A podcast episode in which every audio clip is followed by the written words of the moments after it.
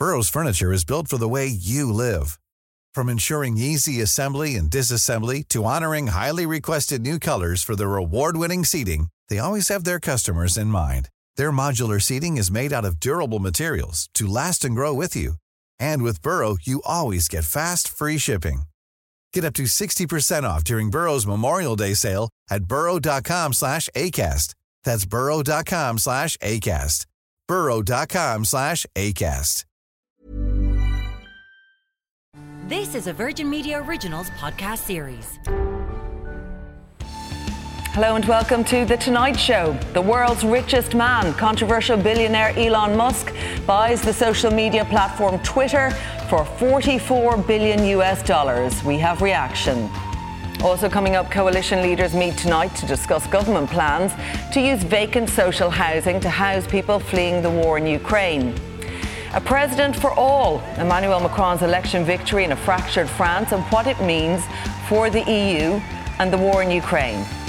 Get in touch on Twitter with your comments and questions on the hashtag tonight VMTV.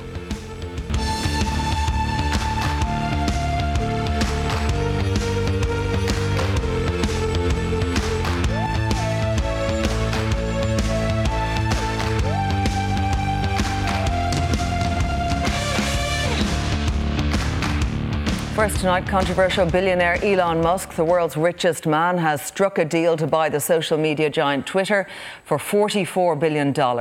Twitter's board has tonight agreed to the takeover by the businessman who owns car company Tesla and space exploration company SpaceX.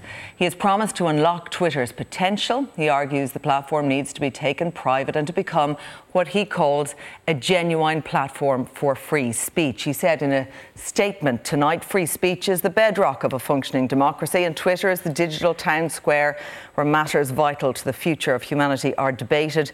He also says he wants to make Twitter better than ever by enhancing the product with new features, making the algorithms open source to increase trust, defeating the spam bots, and authenticating all humans. Twitter, he says, has tremendous potential, and he looks forward to working with the company and the community of users to unlock it. Well, for more on this, I'm joined by Stephen O'Leary from social media analytics company Olytico. Stephen, you're very welcome along to the programme tonight. Musk buying out shareholders at a cost of 44 billion uh, US dollars. What's your reaction to the news tonight? And indeed, what's the reaction on Twitter?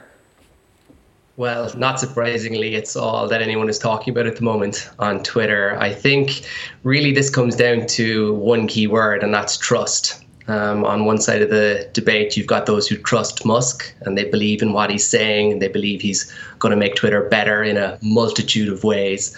And on the other side, you've those who don't trust Musk. They've heard him speak in the past and they've seen what he's done in the past, and they believe that taking over Twitter is not a good thing. Yeah, he says that uh, social media has become too restrictive and he is a fan of free speech. Are we looking at a very different platform under Elon Musk? I think the area that he's focused on is the algorithm. He has a belief, and it's shared by many others, that the way in which Twitter decides what to promote, what you see in your feed, is very opaque, and, and that ultimately it's all garnered um, around the idea of interaction and engagement. And that's because advertising is so key to a platform like Twitter, and they want to keep their users engaged. Now, if that's the case, then Musk wants to strip all that back. He wants everyone to be able to see what the algorithm looks like. He wants everyone to be able to see why things trend. He wants to bring this ultimate uh, idea of transparency to the network, or at least that's what he tells us. But we've also seen Musk use Twitter over the last three or four years in particular to move the market. You know, he's come out with statements around different types of things like shares and products and other bits and pieces. And when he does, millions, if not billions, see what he says, and that can have a fairly major impact. Uh, now, Twitter famously dumped Donald Trump from the platform um, on January 8, 2021, due to the risk of further incitement of violence after the Capitol riots. Is he likely to make a comeback? Is Elon Musk likely to let him back on the platform? It's so hard to predict. It all comes down to the kind of rules and I suppose the type of space that Musk wants Twitter to be. Ultimately, he'll be the one who decides. But we do know that there is regulation around communication and it's not the absolute Wild West. There will be rules, there'll be limitations. Musk can't do absolutely everything that he wants to do, but certainly change is coming. And I think it won't be long, certainly if this passes through the, the regulatory uh, restrictions that exist, before we see changes to the platform. Okay, Stephen, there we leave it. Thanks for your insights tonight. Stephen O'Leary from Politico. Um, I want to bring my panel in now. I'm joined by Independent Senator Eileen Flynn. Ireland editor at independent.ie Fionn Sheahan, Social Democrats TD Cian O'Callaghan, and Fianna Fáil Senator Lisa Chambers. You're all very welcome along to the programme tonight. Um, what do you think about this move? Would you be a big user of Twitter, Eileen? Um, what, what, do you think about the, the decision um, by Elon Musk to spend all this money buying up what is a huge social media platform with an awful lot of influence? Mm. Uh, I think uh, I, uh, personally I am a big user of it. I have to be. It's uh, another sense of community, if you want, is actually is uh, social media. Also, it's it's genuinely not real life, you know that kind of way, and I think people need to be very mindful of that. I think that uh, Ireland needs to protect people from marginalised communities, and also, of course, racism and hatred that goes on on social media, and especially on Twitter.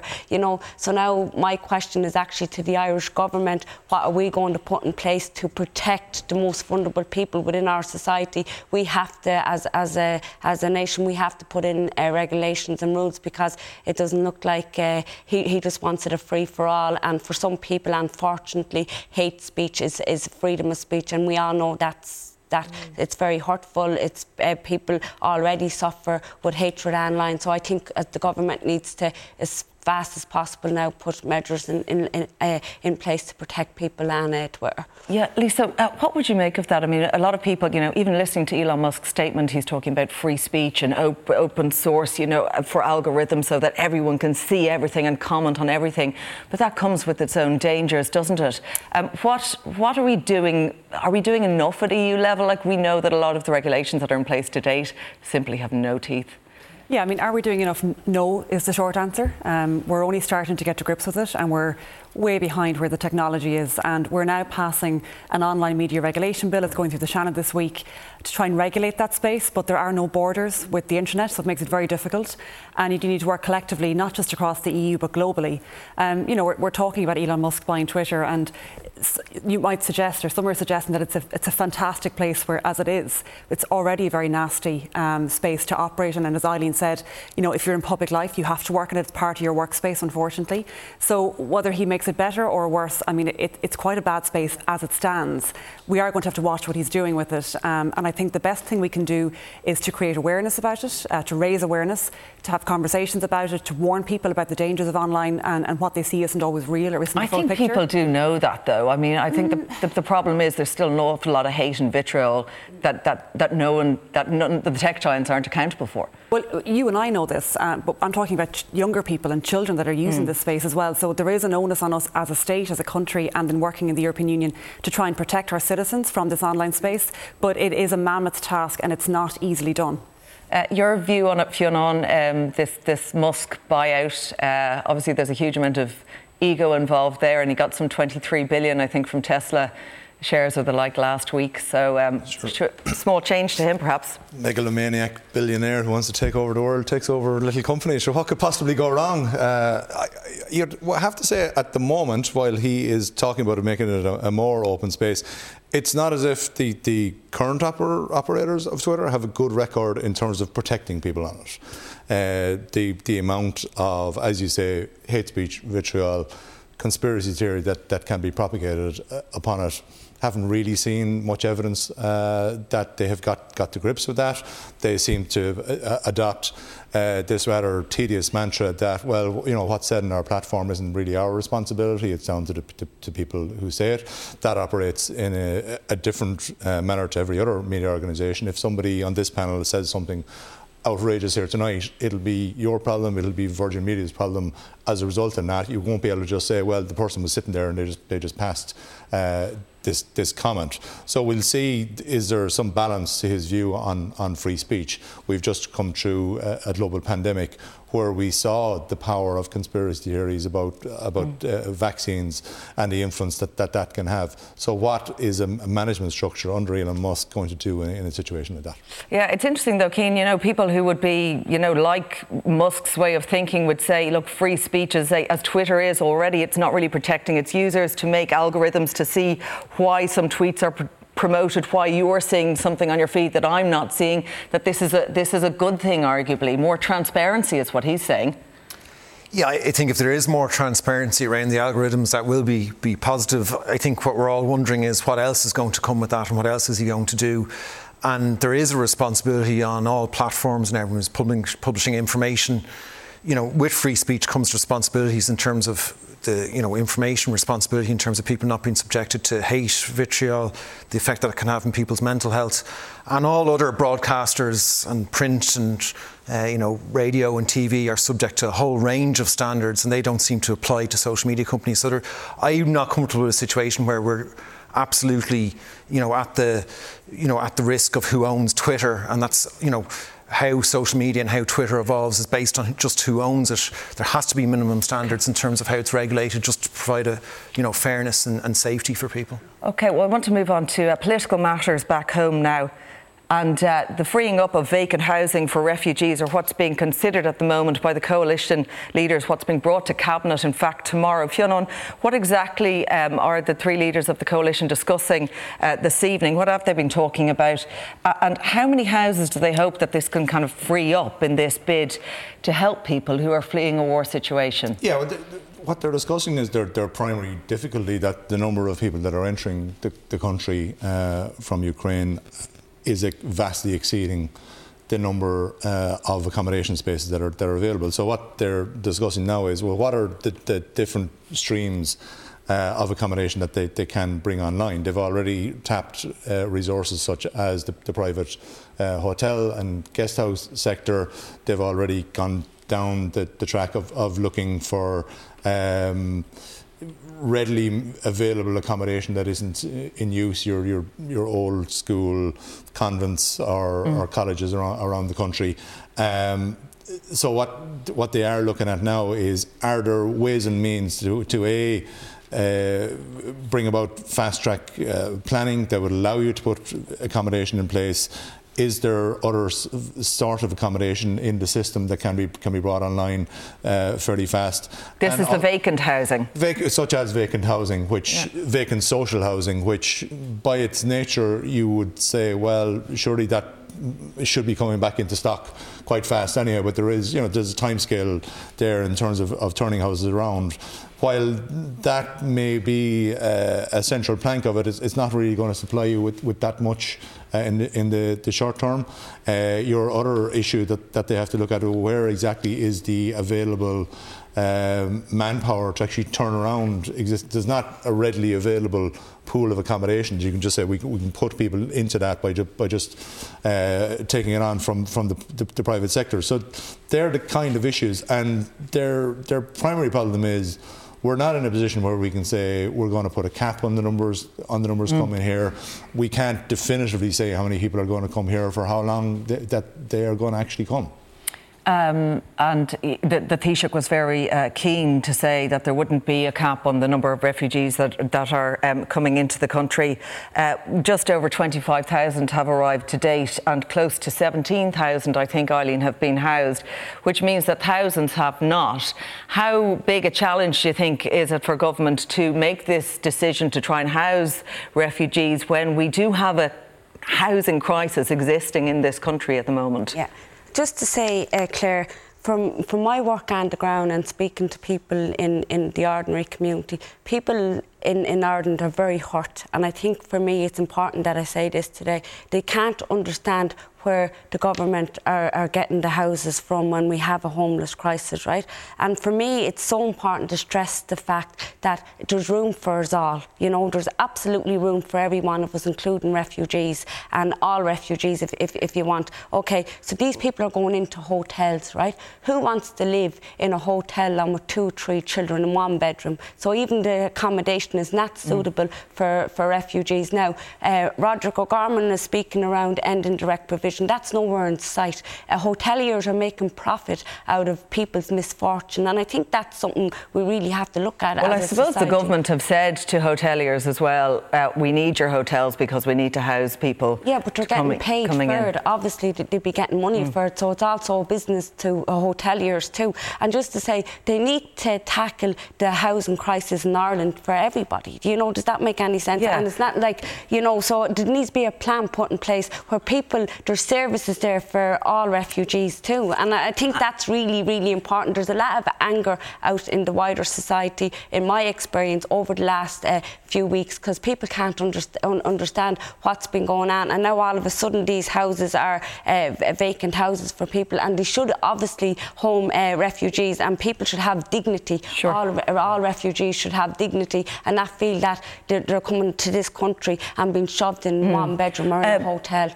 Uh, just, just on this, this task force that's being developed as well, Lisa, an interdepartmental committee has been established to look uh, to look at how we can help house people. Housing advocates would say, was where, is the cross-departmental work to date? What's being done to date? We have some.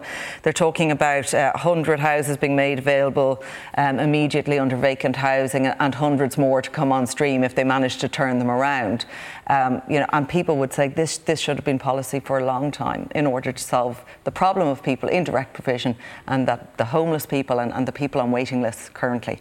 Yeah, like I can understand that argument. Um, there's no doubt about it that the the scale of the humanitarian crisis and the numbers coming into the country. Um, you know, we're not prepared for that, but we're doing our best to deal with it as it comes. There was no opportunity to make plans. We've, like, like every other European country taking in refugees, we're doing our best, first and foremost, to put a roof over people's heads, to make sure they have food and that they're cared for, and that we deal with the trauma that's coming in with these people as well. So I think you know, we are doing our best. Um, we are dealing with issues and, and problems as they arrive because. Do, do you think we need to be more to ambitious? I think we're being as ambitious as is possible, um, taking into account what's already been said that there is a housing crisis in the country. We have people on housing waiting lists. Yeah. So trying to deal with that and also the numbers coming in are, are colossal and, and, they are going to continue. So first and foremost, it's about trying to do the right thing, keep people in shelter, make sure that they have food, and do our best to try and move people onto more permanent solutions. It is a mammoth task, and every government department is working day and night to try and deal with this. Uh, Cian, a, a mammoth task for the government. How do you think they're doing, and what do you think of these plans that are being brought before Cabinet? Yeah, it, it is a huge challenge the government has taken on. I think there needs to be now a step change really in the response, and we need to see much more coordination, much more uh, of a plan put in place in relation to the you know the vacancy and the voids, there has been an issue for years where some local authorities don't turn around uh, social homes as quickly as others. Mm. So, uh, for example, Mayo County Council turned them around in about 12 weeks, where we've seen in Cork City taking more than 80 weeks to turn around a social home completely. 80 weeks. More than 80 weeks. That's now, for a refurbishment or yeah, yeah, windows. Yeah, yeah. That's their that's their their, their average, which is completely okay, so and utterly un- unacceptable. Should never have been tolerated. We should be what the government should be putting in is something like you know a 12 week, except for maybe exceptional yeah. circumstances, on all social homes have to be relet, renovated in that time. There are there are put into batches to renovate, but uh, these are kind of things that should have been done years ago, should be done now, should be done anyway to address our housing crisis. And I think in terms of uh, you know, catering for refugees in terms of housing. Mm. We should be looking at how we can bring in additional right. uh, measures or additional housing supply. Okay, well, I'm also joined by the CEO of the Irish Refugee Council, Nick Henderson. Um, Nick, you may have been listening there to what people make of these plans to free up um, vacant social housing. Uh, do, do you believe it can work and that it can be turned around quickly enough? Yeah, maybe if I could just begin by talking about the general category of vacant housing, and that's a very broad umbrella. Uh, and as far as we understand from the, the, the reports today, uh, voids, which is social housing, which currently doesn't have a, te- a, tenant, is being considered for Ukrainian refugees. But crucially, it's also being considered for people who are already on the social housing waiting list. Uh, we're very aware as an organization that there is an ongoing housing crisis in Ireland. So, uh, with all that being said, voids, if Ukrainian refugees were able to avail of them may be a, part of the solution, but I would suggest that they are only uh, a a part of the solution in the in the, the medium to long term. Uh, I think the estimates today were something. Sorry, sorry, Nick. I don't know if you can hear me there, but uh, what, what would you see as being then the solution, the, the key solutions that will actually work and can work quickly? Yeah, as an organization, we've recommended the focus on vacant housing, but trying to focus on housing that isn't being used and wouldn't draw on supply that is already in demand uh, elsewhere. So, housing that maybe w- wouldn't be taking away accommodation that is already in the pipeline, for example, for people on the social housing waiting list. So, that would be a focus on uh, holiday homes, we've recommended, for example, also uh, build to rent accommodation and also vacant accommodation, which may be ready in, in, in, in May or in June. I think one of the things we've got to focus on is that we've done well in the emergency response, and now it's a matter of us changing gear and uh, adapting to the medium to long term. Given that the conflict and the war in, in Ukraine will persist, it seems, particularly in the east of the country. And we would hope, and this is a problem, we think we would hope that there's not going to be a gap between accommodation for people, emergency accommodation, and then having to wait uh, into the summer or beyond for these medium to long term options to come online. Yeah, and see how quickly they can speed up those options. Um, thank you, Nick, for that. Uh, I want to ask. Um, before we go to a break, uh, uh, Fionn, about the situation uh, with Leo Varadkar now and a file being sent to the DPP um, regarding the Garda investigation into a leak of a GP contract to his friend. Uh, tell us about the political implications now that you see with this now that it's been um, you know elevated and brought before the director of public prosecutions well the fact that, that you've had a, a 16 month long investigation a substantial file going to the director of public prosecutions is, is significant uh, in in its own right the the Taoiseach continues to, to say that that protests uh, his innocence and that and that's fair enough three potential scenarios now come uh, he gets a, a, a quick decision uh, of no no prosecution uh, and then that that that clears up the matter for him, and it's a it's an internal issue then for for Fine Gael. Uh, really, and, and the voters come come the next uh, mm. general election, what they, they view on that. He gets a, a quick decision for a prosecution, uh, in which case then does his political does his position become untenable because how are you going to get that trial out of the way before uh, December? And the, the third scenario is you get a, a long decision whereby by December, when he's due to become Taoiseach, we don't know whether he's facing a prosecution or not. And then that places enormous pressure upon, I suppose, Fianna Fáil and, and, the, and the Green Party in terms of are they at that point happy to, to continue to say, well, we need to abide by, by due process and let things play themselves out? Yeah, uh, like it's Fine Gael problem at the moment, Lisa Chambers, but it could soon be a Fianna Fáil one. What are the rumblings within Fianna Fáil on this? Uh, we haven't really discussed it as, as, a, as a party at, at the PP. Really? It's not an issue at all? It, it's not that it's not an issue, but what I will say first and foremost is that a cornerstone of our justice system is innocent until proven guilty. And regardless of what your position is, whether it's Taoiseach or the local postman, you are entitled to due process and to, to fairness. And I think that has to be applied to everybody. So, what I would say is that it's unfortunate that it took 16 months to prepare that file. I don't know why it took that long. It would have been better, I think, all around if it hadn't taken that long. Perhaps there's a good reason for it. We just don't know. So, it would be, I think, in everybody's interest if it could be brought to a conclusion. But apart from that, uh, no more than anybody else. I only know what I've read in the papers.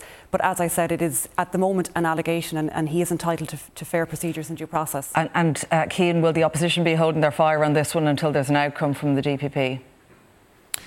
Well, I think it depends on how quick that outcome is. So it would be preferable for that to, be, to happen quite quickly. But we've never had a situation before where someone has gone into the office of Taoiseach with allegations like this hanging over them. So I think that would be quite a problematic uh, situation, and that would put uh, the different government parties. I think all of them would be under pressure. Uh, and I don't think any of them would be happy with a situation where uh, these allegations were hanging over someone and weren't resolved uh, when it was coming to an appointment of a Taoiseach. Okay, my thanks to Cian O'Callaghan, Lisa Eileen, and Fionn are staying with me. Coming up next, Emmanuel Macron's election victory in France and what it means for the EU, Russia relations, and the war in Ukraine. Stay with us.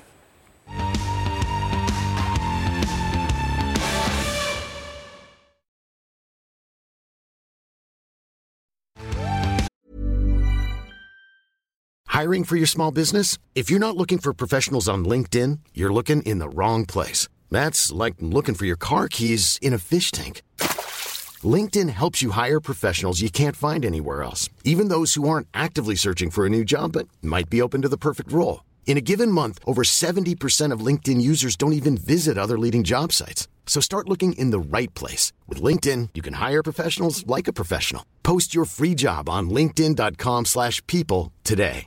Mother's Day is around the corner. Find the perfect gift for the mom in your life with a stunning piece of jewelry from Blue Nile. From timeless pearls to dazzling gemstones, Blue Nile has something she'll adore. Need it fast? Most items can ship overnight. Plus, enjoy guaranteed free shipping and returns. Don't miss our special Mother's Day deals. Save big on the season's most beautiful trends. For a limited time, get up to 50% off by going to Blue Bluenile.com. That's Blue Bluenile.com. When your skin feels nourished and glows, you radiate confidence. Osea makes giving your skin a glow up easy with their clean, clinically proven Mega Moisture Duo. This seaweed powered duo features two of Osea's best sellers, Undaria Algae Body Oil and Undaria Collagen Body Lotion. Glow from the inside out. Get 10% off your first order with code GLOW at OseaMalibu.com. That's O S E A Malibu.com code GLOW.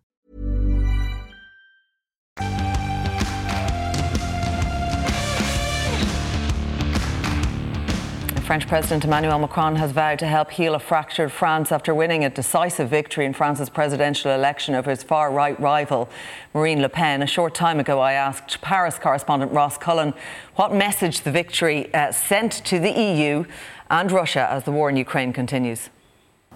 Well, Claire, it sends a message of continuity, continuity of policy, continuity of power with Emmanuel Macron's remarkable uh, re election. The European Union understand French policy underneath Emmanuel Macron's government, and so that will be continuing. It's also interesting that Vladimir Putin congratulated Emmanuel Macron on his election victory, saying that he wishes him every success, because surely something that is considered to be a success by Emmanuel Macron after so much dialogue dialogue uh, with uh, world leaders and with the Russian president would be bringing the war in Ukraine uh, to a rapid conclusion. Also, relief in European Union institutions with the re election of Emmanuel Macron because they understand his message on Europe and on Russia. Marine Le Pen does have pro Putin sympathies, and she has said in the past that she admires the policies of Vladimir Putin. And so there was uh, unease in some EU circles that there could be a vastly different message from the French presidency had she Of course, there's a lot of division left in France now. How difficult is Macron's stated ambition to, to heal a fractured country?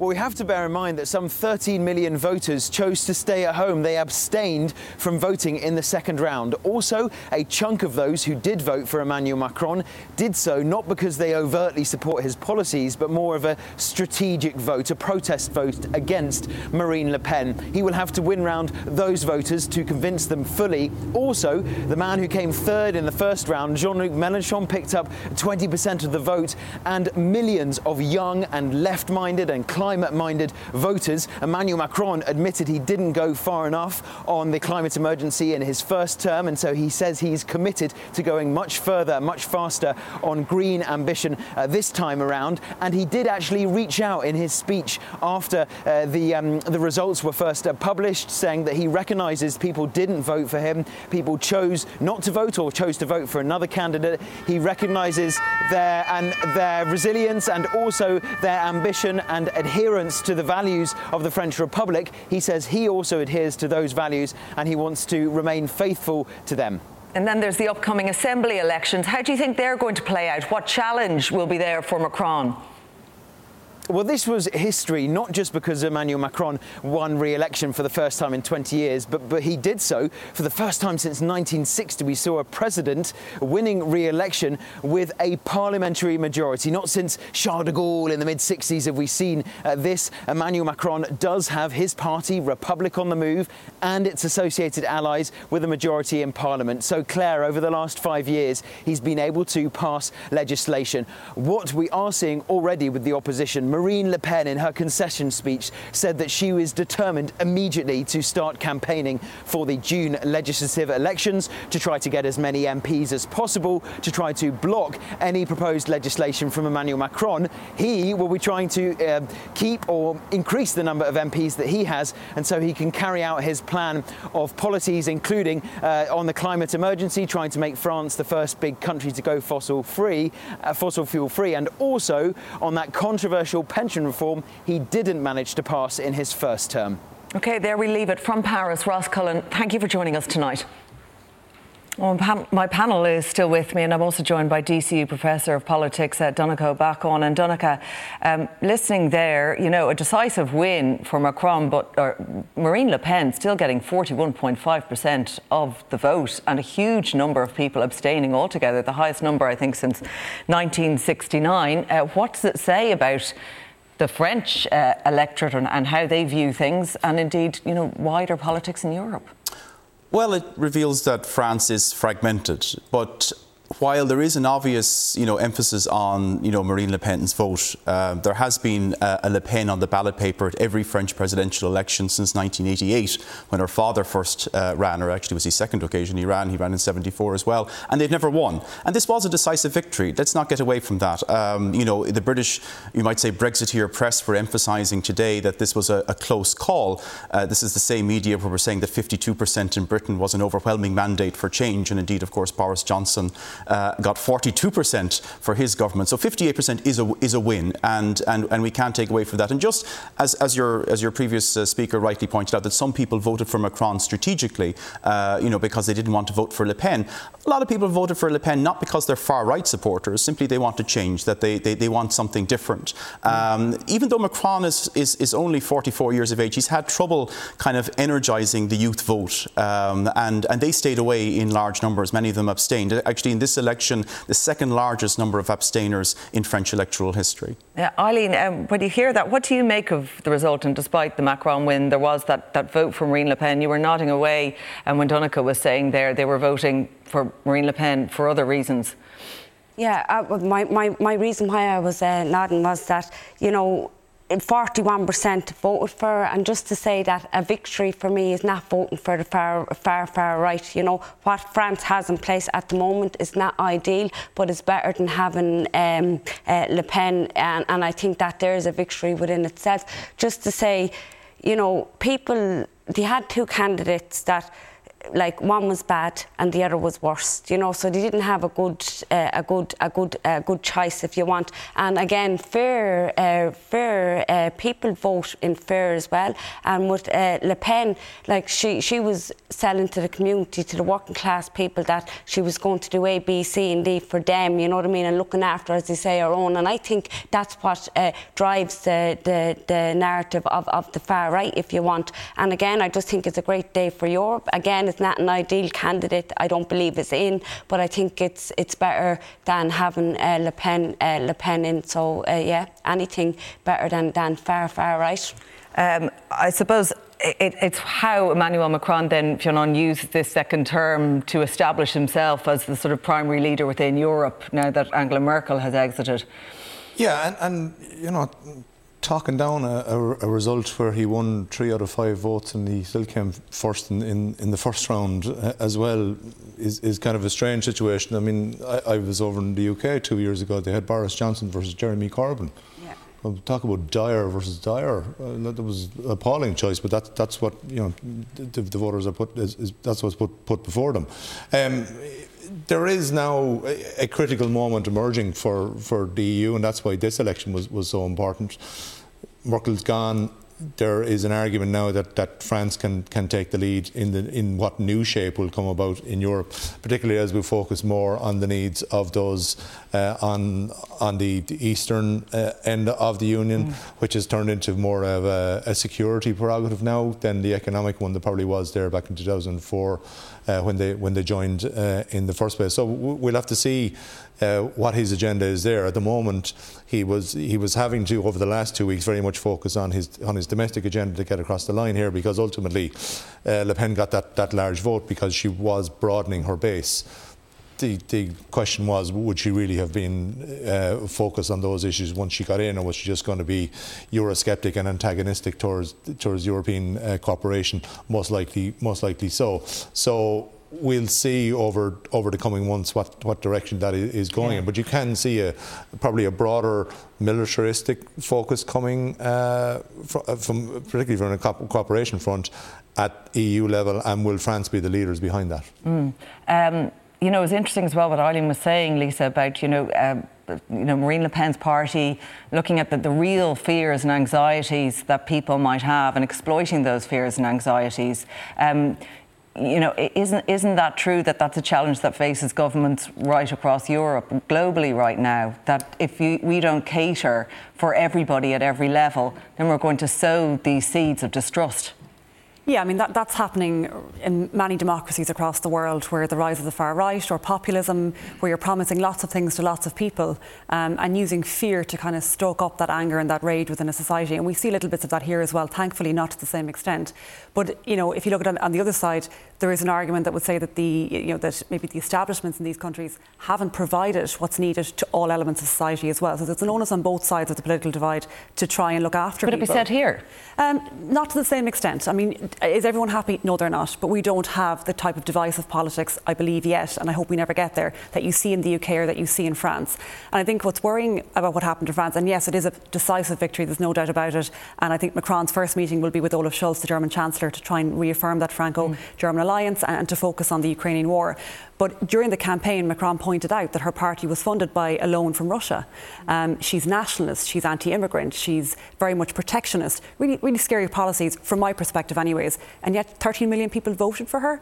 Um, so, yes, some of them were strategic in that they didn't like Macron, and he has acknowledged that. So, he will have a job to do to try and, I suppose, unite his country going forward. But there's no doubt about it that it is important for the European Union to have a strong and stable France uh, and, and a president at the helm that is pro Europe and pro the European project project and the values that the European Union represents. And I do believe she's not that. That many people that did vote for was uh, was was uh, was was in a stand of a protest. You know, like not every person that voted for Le Pen was actually a far right uh, person, and I think that's something that we need to to to be very clear about as well. You know, because I think we can be giving the far right ammunition and we can be giving them uh, fuel for their fires if we're not careful enough around our language as well. So I don't believe everyone that voted for was far right was around the change, really, I think. Yeah, maybe lessons to be learned here for, for, for governments um, generally from this, um, from this election result and on what more they could be doing.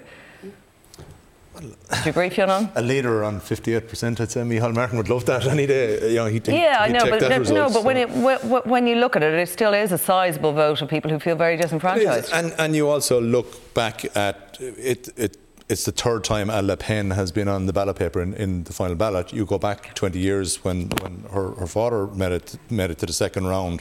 And in effect, the, the support base that they, they have developed has more or less doubled during, during that, that period. So, yeah, if, if, you, if you don't address issues over time, they will come back against you. Yeah, it's very true to see that trend. I mean, her father got 18% in 2002 when the vote was against Jacques Chirac, who was really disliked. Uh, the slogan at the time was "Vote for the for, for the crook and not the fascist."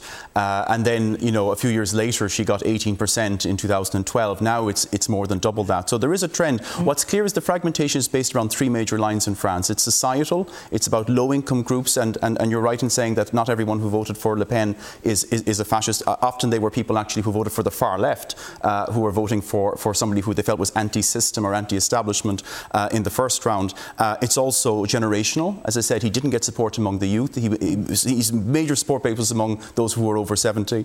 Uh, and, and geographical. Uh, the big cities, Paris and whatnot, voting for him. The South, Mediterranean South, voting against. Okay, um, I want to talk to you about what's happening in Ukraine and that visit um, by the US uh, Secretary of State Antony Blinken um, visiting Kiev and visiting Vladimir Zelensky, promising, um, I think there's a package of 700 100 million US dollars in military aid um, making its way now to Ukraine. Uh, when we see where all of this is going and Russia coming out saying, look, this is, this is just you know, adding, adding fuel to the fire here. Um, and escalating matters, is there a point that we can, we can find peace? Well, Russia would say that it's adding fuel to the fire if, if Ukraine is given the means to defend itself. But we have to remember uh, the, the, the, basic bottom line is that Ukraine was attacked in an unprovoked way, and, and we've had war crimes committed against the Ukrainian peoples. We've seen what happens when Ukrainians are undefended, when they face superior military forces from the, the villages like Bucha, which have been liberated now by the Ukrainians. So, as this war lasts much longer than many people anticipated, mm. I think you know more and more people are, are acknowledging what the Ukrainian government has been saying from the start that given the means to defend themselves, they can repel but will Russian this aggression. delay the end to any any potential war? If there's, I mean, there's 3.5 billion US dollars already spent um, on military aid, and I think the EU has given another 1.5 billion. It's an awful lot of arms and military um, funding to go into sustaining a war, arguably. Well, I mean, Russians, uh, the Russian army in Ukraine has simply, when they entered villages and towns, they've killed people. So, I mean, simply say that by giving people the means to protect themselves, that you're prolonging a war, is to, as I said, uh, I guess, argue the side of the aggressor. I mean, like, you know, the victims have a right to protect themselves when attacked, and that's what I think military aid to Ukraine involves. And as I said, it's not unprecedented that major powers have lost wars against, you know, militarily inferior enemies when they've had enough motivation. We've seen how America lost Af- in Afghanistan, the Soviet Union lost in Afghanistan. Afghanistan. Uh, the Americans lost in Vietnam. I think there's an increasing appreciation that you know Russia may be uh, heading towards a defeat in Ukraine. Okay, my thanks there to Donnacha, Lisa Eileen, and Fionn are staying on with me. Next, a political storm in the UK over sexist claims. Stay with us.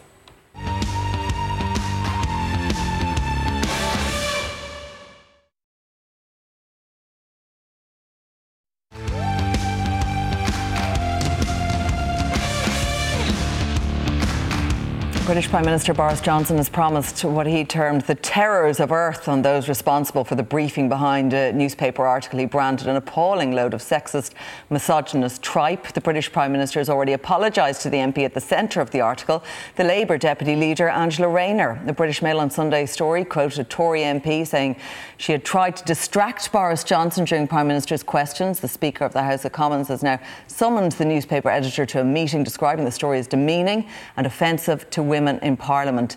Um, what do you make of all of this, Fionn? Uh, Boris Johnson coming out and pledging to punish the MP behind this uh, misogynistic tripe, as he calls it. Is it all genuine or just trying at this stage to well, I mean, solve the, the, problem and make it go away. The, the mole hunt is is unlikely to unmask anybody anybody here. Ultimately, it's uh, an anonymous uh, source. What the wider issue that, that this is, is throwing up is a number of other uh, female MPs saying that they have been the, the subject of, of sexist or misogynistic behaviour uh, within the House of Commons, be it be it from parliamentary colleagues or, or other people involved uh, within the system. So there does if there does seem to be an issue uh, there. Uh, and certainly, if, if this helps to, to highlight that and, uh, and address that and draw attention to it, uh, that's possibly a more productive outcome than focusing on who exactly this was when they're not, nobody is now mm. going to come forward and admit it was them. Uh, um, Fionn says there, there does seem to be an issue there. I mean, as a woman working in politics, would you be, are you surprised, Lisa, by what, what you're what you've seen here from the, the article uh, about Angela Rayner, which just to remind people was saying that, you know, that the, the moves, she was cr- crossing and uncrossing her legs like something for basic instinct, and that's why uh, it was distracting uh, the other side of the house. I, I, I, actually am surprised because the story is so outrageous that when you first read it, you think it's a joke because it's so bizarre. So, you, you know, there is sexism in politics at times. Thankfully, the Oireachtas, I've never experienced anything like that. And it's a lovely workplace and there's just respect across both houses. That's my experience. I've never come across anything of the likes of that. But you'd have to ask the question how that paper even published that type of tripe. And it is tripe. I honestly don't think a paper in this country would do the same. Thankfully, I think our political discourse is far more respectful. And at times it falls below the standard we would all like. But it is nothing uh, on that level, thank God. But that is nothing on nothing on that level, maybe, but do you do you see evidence of it? Have you experienced it yourself? You'd experience it, you know, the, the, online nameless, faceless trolls that we all deal with in, in that, that nasty space that sometimes we have to operate in. But, but no fellow politicians? No, day to day, honestly, and I'm 10 years in politics, I have never encountered anything like that. I'm glad to say I'm, that's just my personal story. Perhaps others have a different experience, but no, I've never, never come across something like that. What about, what about you, Eileen? Um, do you think there's a lot of pressure on women in, in a Dáil environment, in the Seanad? Um, and, and do you think that women experience. Just, um, yeah, j- just around uh, um, what happened to uh, Angela, I like, do you know, my, my mother used to say, like, if it was a quote of her saying, "Oh, if you could stop me from talking, you would," you know that kind of way. And I think that's what the media, in, in this case, is trying to do to uh, to a, a, a politician who, who's who's a woman. You know, uh, for for me uh, personally, I, I I do think that it should be investigated because, like, if a woman couldn't sit a certain way or if you crossed your legs, like, what does that mean? Like, you know what I mean? Like, it does need it does need a serious investigation, in my opinion, because it's not right and I think it's kind of disempowering women politicians and mm. how do we dress, how do we sit.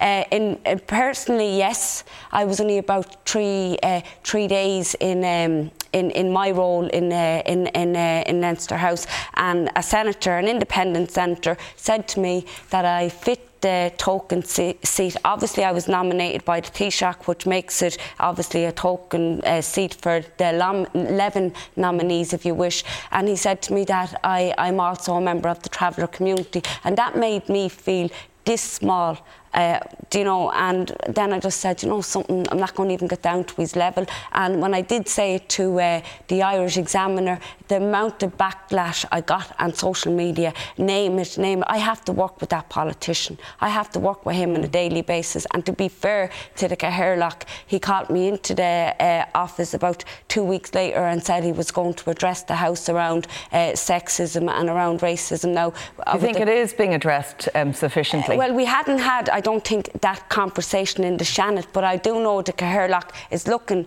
at having that conversation in uh, in, in, in, in the Seanad because I spoke to him around it. And, and like Lisa, like for me personally, you know, I, I will say sometimes I, I'm I feel a little bit nervous and stuff, but not nervous as in that like anyone is going mm. to uh, touch me or be inappropriate or anything. But just I don't know, maybe maybe it's different for me as a member of the traveller community. I, am I'm, I'm I'm not too sure, but um, like it points to a bigger issue, perhaps as well, of women going into politics and, and the barriers that are there um, that we're seeing around, you know, childcare, the late hours, the demands on it as well, that just simply don't affect men to the same extent, Fionn.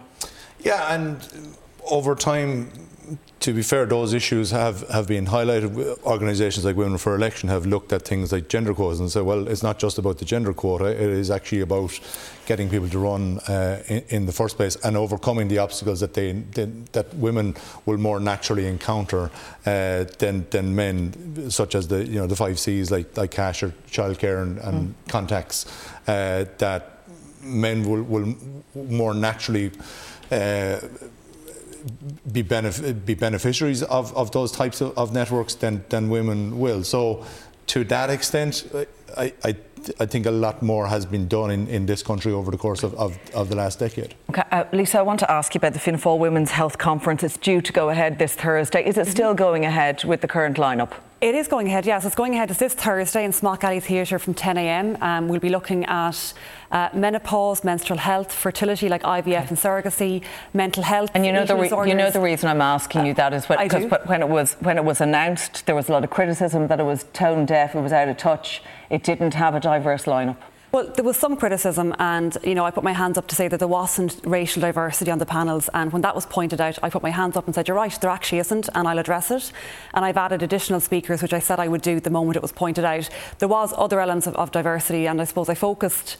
Uh, I was looking at the issues, and it didn't occur to me, which is my own my own bias, um, but I had no problem making additions. Uh, but there was also a lot of positive feedback and people saying it's great to have an event dedicated solely to women's health with the focus of trying to improve healthcare for women. And I think that's that's the takeaway. And the event sold out in a day. All right. Um, we're extending the capacity I, I, and, and, and, and, and, doubling uh, the attendance okay. because there's been such a demand to attend. So, so no, um, it will be streamed live online. There's no such thing um, as bad publicity. Well, Eileen. it will be streamed live online for anybody okay. that can't make it. Eileen, um, just you were one of the main critics around this on the lack of diversity in, in, in the schedule for this yeah, Women's Health and, Conference. And, and, to be fair to, uh, to Lisa, you know, she you took it, Lisa, honestly, and you come out publicly and you said, actually, I didn't think about it, you know, and that tells me a lot of credit to Lisa. But you know, as well, like we're not in the rooms to have the conversations, and that's when we're, that's when it, uh, like you know, if you're not there, you, you're not seen. So out of sight, out of mind, if you know what I mean. So again, it just stresses the fact for me to having women from ethnic minority groups in women's movements, and it's not just with this conference, it's with many uh, women's movements in, uh, in in Ireland that we need a diverse voices. Okay, my thanks to the panel tonight, to Eileen, to Fionn, uh, and to Lisa, and the rest of my guests. That's it from us. Uh, our programme is available as a podcast on all major platforms. Our next news is on Ireland AM tomorrow morning. But from all the late team here, good night. Take care.